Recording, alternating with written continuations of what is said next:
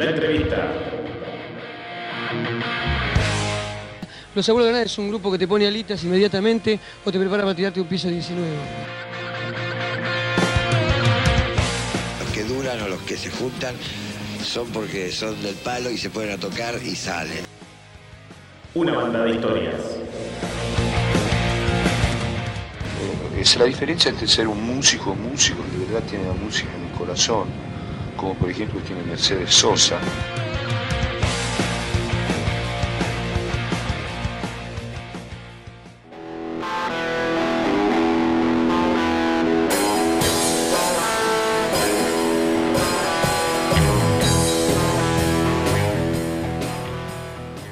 Buenas tardes chicos, ¿cómo andan? Soy Eduardo, acá de Neuquén Capital, guitarrista de Baba Yaga, así que bueno, ¿cómo andan? ¿Todo tranquilo? Todo tranquilo, por suerte. Te iba a decir, ¿cómo es la movida por allá? ¿Hay una diferencia entre de la movida de Capital, se podría decir, y la movida de Neuquén? O, antes que nada, le decimos a la gente del otro lado que es una banda nacida y criada en Neuquén, ¿no? Exactamente. ¿Cómo es la movida? Más allá del momento actual, que es complicadísimo. ¿Cómo es la movida por allá? Personalmente creo que es a las bandas locales no le está dando mucha bolilla lo que es. Si yo creo que los mismos integrantes de la banda tienen que salir y moverse. Yo creo que es muy poco... El seguimiento que nos hace, qué sé yo, no hay mucha gente que banque la música local. Yo creo que como hablábamos el otro día, no me acuerdo si vieron una entrevista que vos estabas teniendo vos, Claudio, con este muchacho, no me acuerdo cómo se llama, o lo hablábamos con Pablo, que decían de que las bandas que son de acá de Neuquén quieren ir todos a tocar a Buenos Aires. Es una manera de explotar allá la música. Y nos escuchábamos el otro día, creo que eras vos, Claudio, que hablabas con la Pepa, puede ser, no me acuerdo. De que todas las bandas, nos comentaba de que todas las bandas de allá quieren venirse a tocar acá al interior. También como para explotar lo que es todo lo que es la parte musical.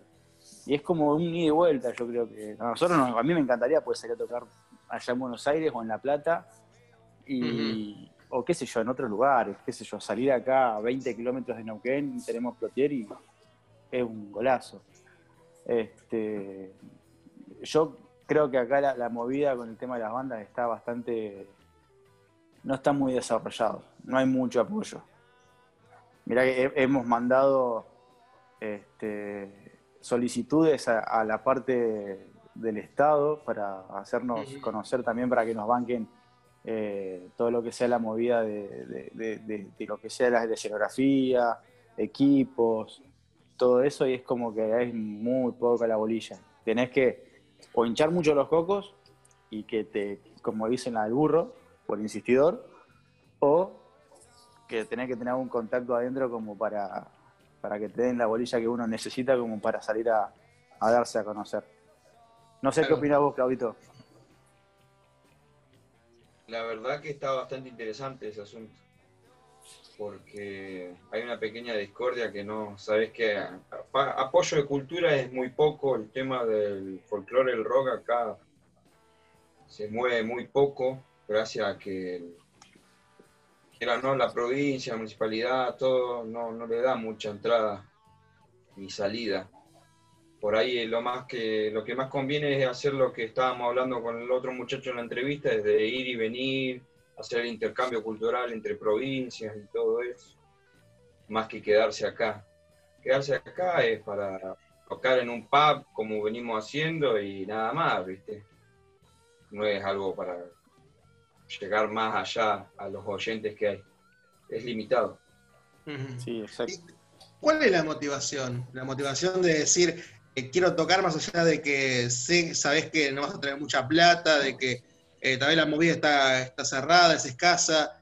¿Cuál es lo que uno le impulsa a seguir? Y a mí, en mi caso, lo que me impulsa, creo que es instalarme con los pibes.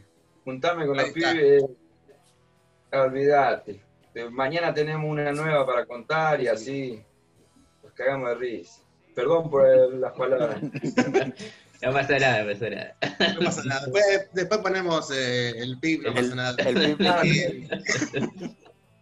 ¿Y cómo es eso de, del ritual ese de la previa? Porque imagino que ustedes antes de tocar tienen como una previa de decir hago tal cosa y después subo al escenario.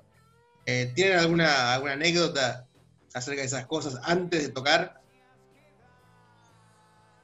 Cábalas, cábalas. Y yo no soy de tener cábalas. ¿Vos, Edu, tenés cábalas?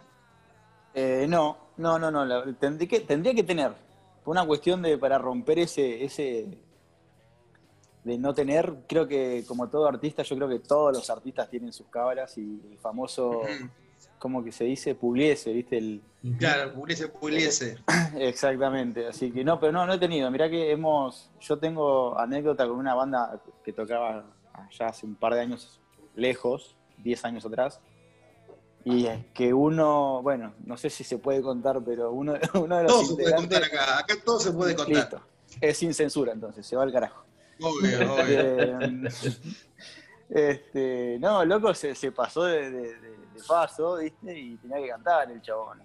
Y no, la pasamos mal porque no le entendíamos nosotros lo que cantábamos, menos la gente. Imagínate que fue como claro. Estábamos tocando entre todos y nos mirábamos porque no se le entendía el chabón. El chabón estaba re loco. Por lo menos con... ¿Cómo? ¿Convidó algo por lo menos o no convidó nada? Después. Nosotros nos manejamos siempre después. Sí. Pasa que perfecto, encima le tuvimos que separar un poco, porque si no se lo llevaba todo el chabón, ¿viste? Pero no, la pasamos bien. Claro. O sea, en el momento la pasamos como el traste, porque vamos a decirlo sincero, la pasamos porque, o sea, queríamos mostrar lo que estábamos haciendo y el chabón de la nada... Él mostró otra cosa. Mostramos una faceta que por ahí no era la indicada, pero después, bueno, nos cagamos de risa todo, quedó como anécdota y después la terminamos pasando bien. Y, por ejemplo, arriba del escenario, ¿qué se hace? ¿Se mira al público, no se mira al público? ¿Se mira a un punto fijo? ¿Se mira para abajo, para arriba? ¿Qué se hace en ese momento? ¿Qué momento? Lo personal. Igual me imagino, depende si sos cantante, guitarrista, baterista, ¿no? Porque depende del lugar, pero el cantante Claudio, ¿qué haces ahí en ese momento? Porque estás cerca de la gente, o sea, no podés decir yo para otro lado. Es un tema. Tenés que hacerlas todas. Mirar a alguien en específico, un punto fijo, mirar alrededor. Siempre hay algo que te distrae, así que creo que la base es la concentración. Si no estás concentrado... ¿La gente influye en ese punto o queda en segundo plano? Sean sinceros. O sea, en el sentido de que uno está concentrado. ¿Importa mucho la gente en el sentido de la gente es todo o también estás en tu mundo haciendo lo que te gusta? No, influye, en mi caso influye. Sí, es un poco de todo, ¿no? Sí. O sea, si ves a una gente con cara de culo, es como que te tira un punto para abajo, ¿no? Primero, es un punto para abajo y es una mirada misma. O sea, ellos miran para abajo, listo, yo miro para abajo. No me hinché las bolas. Miremos todos para abajo. Está. O me concentro en los acordes, ¿viste? Porque las notas que hay que tocar en el momento, pero... Yo, por ejemplo, no soy mucho de mirar, de interactuar mucho con el público.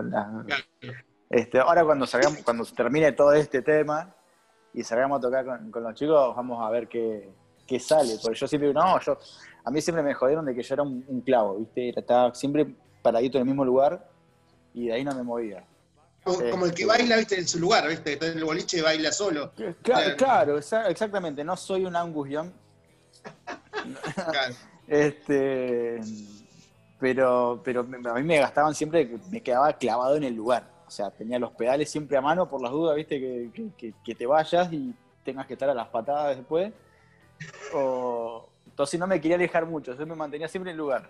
Y por ahí cuando empezaba a ver un poco de ánimo en la gente, ahí sí necesitas ese feedback para vos sentirte animado, porque si no, viste, cuando empezás a ver caras de culo es como medio difícil tratar de soltarse y dar una devolución que no es la misma que estás dando. No sé si me expliqué más o menos. Sí.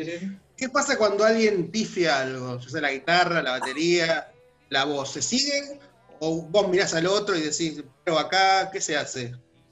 Se sigue. Sí. ¿La gente se da cuenta? ¿La gente se da cuenta en ese momento? ¿La gente está en...? Algunos sí, pero no es muy raro. Depende del horario, son las 3 de la mañana, no se da cuenta nadie. Esa es otra, o sea, esa es otra. Hay que equivocarse a las 3 de la mañana, entonces. Sí, en adelante. El mejor horario para tocar es las 3 de la mañana. Perfecto, me encanta. Y hablando de la mañana, hablando de cosas raras, estaba viendo acá el nombre de ustedes.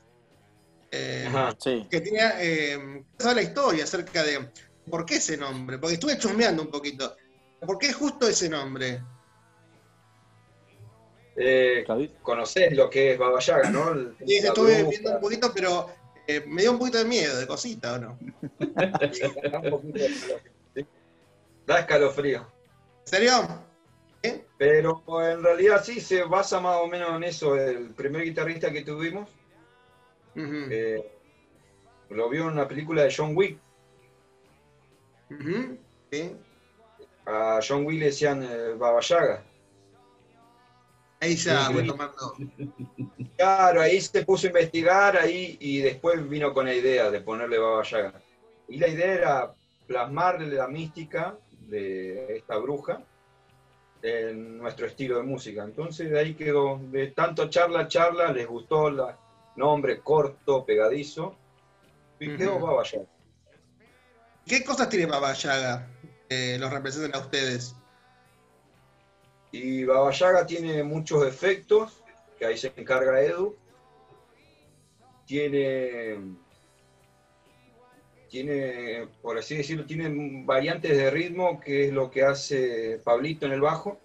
Tiene una variación bastante grande y tiene un power bien panqueque de Santi en la batería. Y tiene muchos gritos de parte mía. Ahí está, pero gritos de aliento, de alentar al público. De despertar a la vieja. Ahí está, me gusta. A la hora de la siesta. Sí. Y aparte, por allá, bueno, por La Plata también, a eso de las 3 de la tarde, 4 de la tarde, están todos durmiendo la siesta. Pero ¿cómo es eso? ¿Ustedes lo tiran la siesta o no? ¿O al revés? Y acá sí sigue la cultura de la siesta, pero bueno. Sí, sigue todavía, ¿no? Sí. Para mí es la gloria. O sea, vos dormís siesta. Yo cuando puedo sí. ¿Vos, Claudio, también? Yo le pego derecho. Ahí está. Está bueno eso. Y hablando un poquito acerca de cómo nació este proyecto, ¿qué me pueden contar? ¿Cómo fueron los primeros pasos a llegar a este 2020? Lamentablemente en cuarentena, pero este 2020. ¿El inicio de la banda te referirías? Exactamente. Y el inicio de la banda empieza con Pablo. Pablo, ¿cómo decirlo? El que inauguró todo el proyecto. Empezó con un compañero de trabajo de él, que son amigos de hace muchos años, que ya lamentablemente no está con nosotros. Después se sumó el Doc, que era el primer guitarrista que tuvimos, que es el que puso el nombre de la banda. Estuvieron hace un año y medio atrás, estuvimos tocando todos juntos. Esto empezó en 2014, 2015. A fines del 2014, principio del 2015. Por el tema laboral, porque el guitarrista es cirujano pediatra, ¿no? Pediatra cirujano, no sé cómo se dice. Se empezó a alejar de a poco de la banda, porque el trabajo de él es bastante exigente, entonces siempre quedaba un hueco, no había lugar para las entrevistas, para dar un pequeño audio. Viste que el movimiento de los medios te demanda, las radios, por ejemplo, las entrevistas, así. Y no tenía nunca tiempo, ni un espacio, ni para estudiar, ni esas cosas, siempre faltaban cosas para pulir. Entonces como que él se dio cuenta de que no podía, o tenía que elegir entre su profesión o entre el proyecto que estábamos teniendo. Entonces yo con él compartí 2 añitos, porque justo yo no soy del inicio de Baba Yaga. Yo me uní como a los 2 años. Uh-huh. Y ahí no me separé. Con él estuve tocando 2 años también, hasta el 2018 hemos estado tocando. Y él, sin previo aviso, decidió más por su trabajo que otra cosa. Así que ahí quedamos buscando. Claro, sí, lo que pasa es que, viste, que quiera o no, él es un profesional. Nosotros somos profesionales en otra cosa. Él ya tenía su profesión desde antes y, qué sé yo, era más, algo más fuerte, viste, que es algo más íntimo. El tema de la salud, los niños, es algo... Claro. Que abarca. Sí, sí, sí. ¿Ustedes en qué momento se dieron cuenta que, o por ahí todavía usted lo toma como hobby, en qué momento dejó de ser un hobby para hacer una especie de no trabajo, pero algo serio?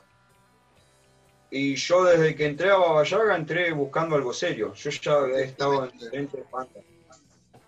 Claro, ya he estado en diferentes bandas. Tengo mi proyecto también como solista, que es algo que también le doy bastante tiempo. Que es algo más mío, que esto lo vengo trayendo hace muchos años. Y siempre la idea era encontrar algún rayado que me acompañara al rayo. Y justo lo conocí a Pablito. Está. Y ahí hablamos de Pablo Rupán, ¿no? Pablo, lo dije bien, ahí está. Sí. El que hizo posible todo esto, el que organizó toda la entrevista. Está. El creador de todo. Crack, el creador de todo. Sí. Dijo, estoy trabajando, creo, no voy a poder hoy, pero ahí está, le mandamos un saludo. Está ahí, claro. Está espiritualmente. Siempre. Seguro que nos está viendo. ¿Cómo? Seguro que nos está viendo. Ah, seguro. Ah, puede ser. Todo puede ser. Así que le mandamos un gran saludo, fue el motor de todo esto. ¿Qué les iba a decir? Acerca de... ¿Ustedes se consideran una banda under en este momento? ¿Te gusta el mote under?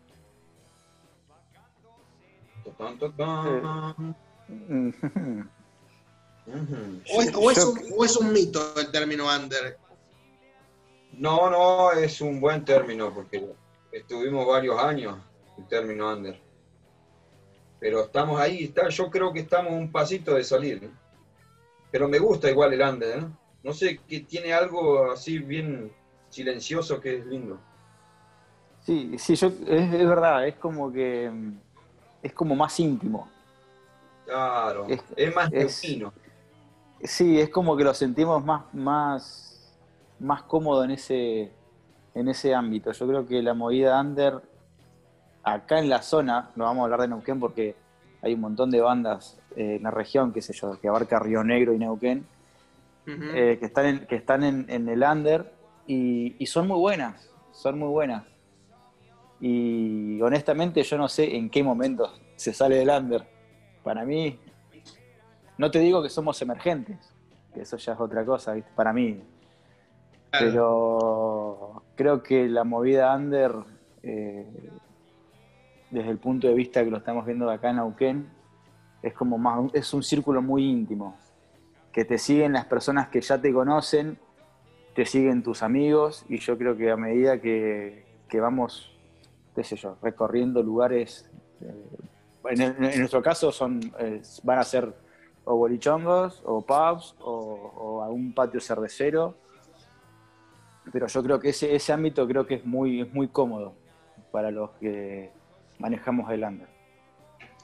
Y si viene alguien, por ejemplo, no sé, viene una discográfica y te dice, bueno, mirá, te ofrezco tal cosa, y está la posibilidad de que está buena la propuesta, que un ida de vuelta, pero te dicen, bueno, tenés que dejar el under para dar el salto. ¿Costaría o no costaría ese salto? Yo creo que sí costaría. Costaría, porque me gustaría saber qué opina Claudio también. Te tiro la pelota a Claudio. Claro, responder. Tiro al centro, Y la verdad que sí, va a ser un golpe bastante raro. Pero... Claro, porque dejaríamos de ser nosotros, creo. Bueno, yo creo que es muy filosófico eso. Sí, yo creo que, por ejemplo, que venga una, como dijiste recién vos, Miguel, que venga una discográfica a decirte, bueno, Baba Yaga va a salir, pero tenemos estas pautas. Es el tema. tenemos que hacer tal y tal cosa en tal y determinado tiempo, y por ahí, qué sé yo, sería como un apurón muy grosso y capaz que tenemos que hacer algo distinto a lo que veníamos haciendo y nos saca del confort, ¿viste? Porque estamos cómodos así como estamos, claro, y nos sentimos contentos con lo que estamos haciendo. Y que vengan de afuera y que nos quieran mandonear así porque sí, por qué sé yo, sea por plata o por reconocimiento o por qué sé yo, por esas cosas, vale. Yo creo que sería muy, muy complicado. Sí, obviamente, es como hay que pensarlo bien. Sí, habría que leerlo bien. Sí, tal cual. Habría que leer bien habrá que ver bien los números primero. Sí, los números y la letra chica, sí, antes que nada. Obviamente, obviamente. Siempre hay la letra chica de lo que hay. Sí, sí, sí, sí, olvídate. Así que sí, sí, es un tema eso. No, y digo, ¿y en esto? ¿Qué cosa? Que yo un chupín no me pongo. Así que... Claro, no. Nada de eso, colores ni gel, ni... así nomás. Chicos, y en esa comodidad que recién Edu habla, sigue habiendo igual desafíos. No es que es una comodidad, es que de quedarme quieto. No, no, en absoluto, en absoluto. Yo, bien, sí, solo la luz. Yo creo que la comodidad esa que decíamos es de lo que nosotros buscamos hacer. No es de lo que queremos transmitir, ya sea música y letra. Y es eso, esa es nuestra comodidad. O sea, que si yo le quiero poner un efecto, no sé, un phaser a una canción y que nos gusta a nosotros. Y nos gusta a nosotros y nos gusta a nosotros. Y quedó. Si a la gente y al público le gusta, bueno, otra cosa. Pero que ya, esa es la comodidad, ¿me entendés? Decir algo que entre nosotros, que se, debatirlo entre nosotros y si estamos de acuerdo ir por ese camino, y esa es la comodidad que creo que a la que me refería, no la comodidad si no hago esto y estoy cómodo así, no hago más nada, toco 5 acordes y ya está. Siempre es ir buscando un poco más de perfeccionismo en lo que es música, porque la música, viste, es como la matemática, es un relojito, o sea, no la podemos pifiar. Y creo que siempre vamos a buscar buscar siempre perfeccionar las cosas que estamos haciendo. Esa es la comodidad, pero desde nosotros, desde nuestro punto de vista. No sé, ustedes tienen 2 EP hasta este momento, ¿no? ¿Correcto? ¿Cómo? Sí. Tienen 2 EP, 2018 y 2019. ¿Qué cosas cambiaron entre uno y el otro? ¿Qué cosas se pudieron mejorar?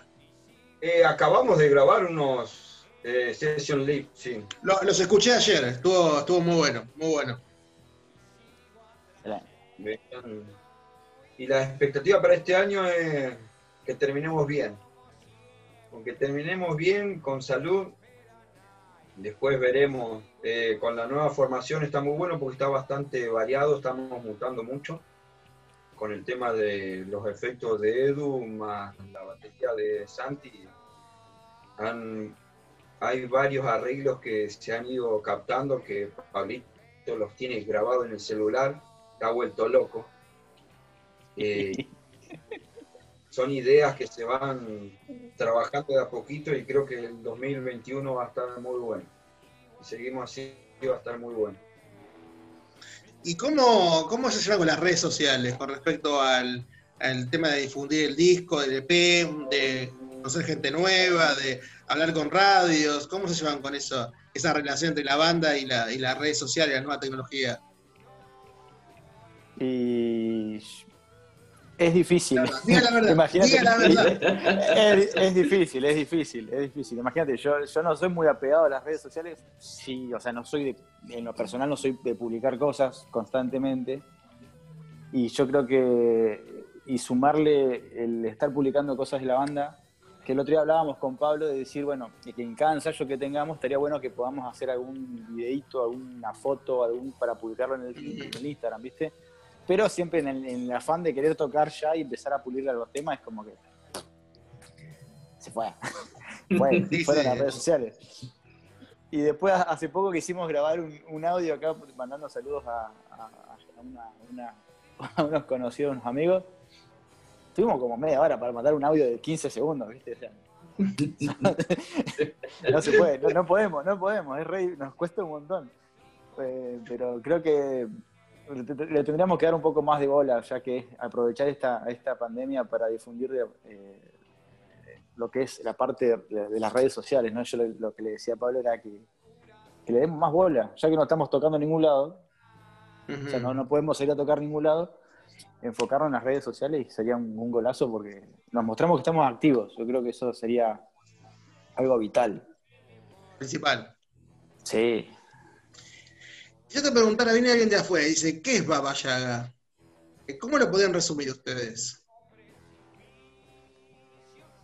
Yeah, rock. Ahí está. No, tiro palabra. Sí, una sola palabra. Ahí está. Te ganó. Te dio fuerte. No hay otra forma de definirlo. Y rock, ¿y qué más? ¿Y qué más? ¿Te mató vos, Edu, la palabra? ¿A mí? Sí, sí, sí. Ah, me mataste.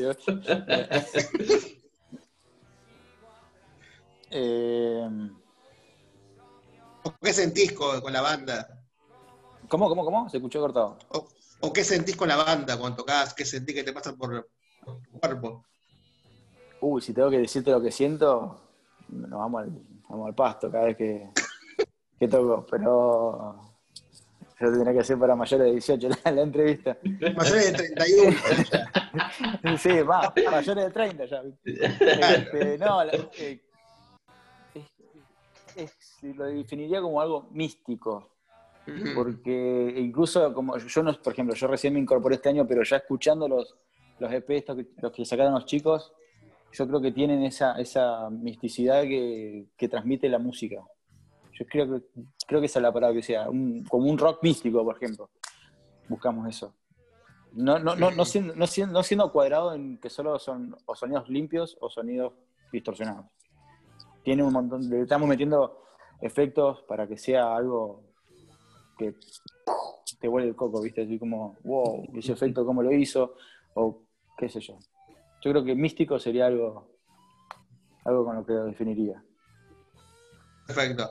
Y con la última, esta ya hicimos como 35 minutos, pasó volando el tiempo. Sí, la verdad que sí. Las entrevistas espectaculares, el tiempo se va volando. Tan rápido. Después hacemos como Movistar, ¿viste? Que hacemos la encuesta, a ver cómo salió la entrevista. Sí, 10. Eso sí. Bueno, por mi parte, la última pregunta les quiero hacer. Respecto al mensaje. ¿Quieren dejar algún mensaje como banda a la gente que los escucha? Que cada uno saque sus conclusiones. Y claro, el tema de las letras varía mucho. Tenés algunas que son directas, como Mentira TV, que si la escuchaste vas a dar cuenta. Sí. Pero tenés otras que realmente tienen muchas metáforas, cosas que la gente la pueda imaginar y asociar con los que hayan tenido en sus vivencias. La idea más que nada es, aprovechando la mística que genera Baba Yaga, transmitirla a la gente, que la disfrute, y en su momento de soledad, que aproveche el viaje. Esta me gusta. O sea, agarrás, estás en tu pieza o en lo que sea, los auriculares, ahí un poquito de música de Baba Yaga y ya volar un poco. Gritá mucho, sacate toda la mufa, gritá, cambiá la vibra y empezá de nuevo. Me gusta. Siempre se puede volver a empezar, ¿no? Sí. Siempre se puede volver a empezar. Ya está, ¿viste? Dale, ya podemos volver a empezar con los opuestos, ya está. Lo que pasó hasta ahora, ya está. En serio, chicos, reiniciamos. Chicos, ha sido un gustazo en serio que nos dimos. Ojalá algún día los podamos tener por acá, por La Plata, o por Capital, o por Buenos Aires, como decimos nosotros. Que está, o nosotros ir para allá. O ir para allá. Claro, el cachete de Ale es caro. Porque Ale cobra caro, ¿viste? El transporte, todo. Así que en serio, se nota la buena onda entre ustedes dos, entre la banda, se nota todo. Y les queremos agradecer, en serio, esta ida y vuelta. Bien, genial. Gracias, bueno, nosotros también. Nosotros también agradecerles a ustedes por este tiempo que nos brindan a las bandas del interior. Acá yo creo que hay muchas bandas acá en la zona que merecen que los descubran así, ¿no? Que lo vayan descubriendo y y un reconocimiento también. Yo creo que el reconocimiento es lo más importante. Yo creo que eso es, a todas las personas nos gusta que nos reconozcan. No digo que nos reconozcan en la calle, ¿no? Que digan, ah, mirá el guitarrista o el cantante de Baba Yaga o los chicos de pueblos opuestos. No. Debe ser re pesado eso. El que me debe plata. Aquel me debe plata. Claro, no es el reconocimiento, sino el reconocimiento es igual. La banda sí está muy buena, siempre el reconocimiento grupal, ¿no? Yo creo que eso es lo más importante para una banda. Yo creo que eso es muy bueno. Yo creo que eso que están haciendo ustedes, y bueno, también eso, a lo que iba, ¿no? El agradecimiento de nuestra parte hacia ustedes por este apoyo de las bandas de esta zona. Sí, más que nada, diga. Que más que nada lo que se agradece es el espacio, viste, que quiera o no, se complica y cuesta. Uno como él, como yo, que somos malos con las redes sociales. Gracias a Pablito llegamos a ustedes y gracias a ustedes llegamos a muchos más. Entonces es una linda cadena que se hace y es para agradecerlo, sin lugar a dudas. Sí, tal cual. Perfecto. Gracias en serio, chicos. Ale, ¿te quedó algo para...?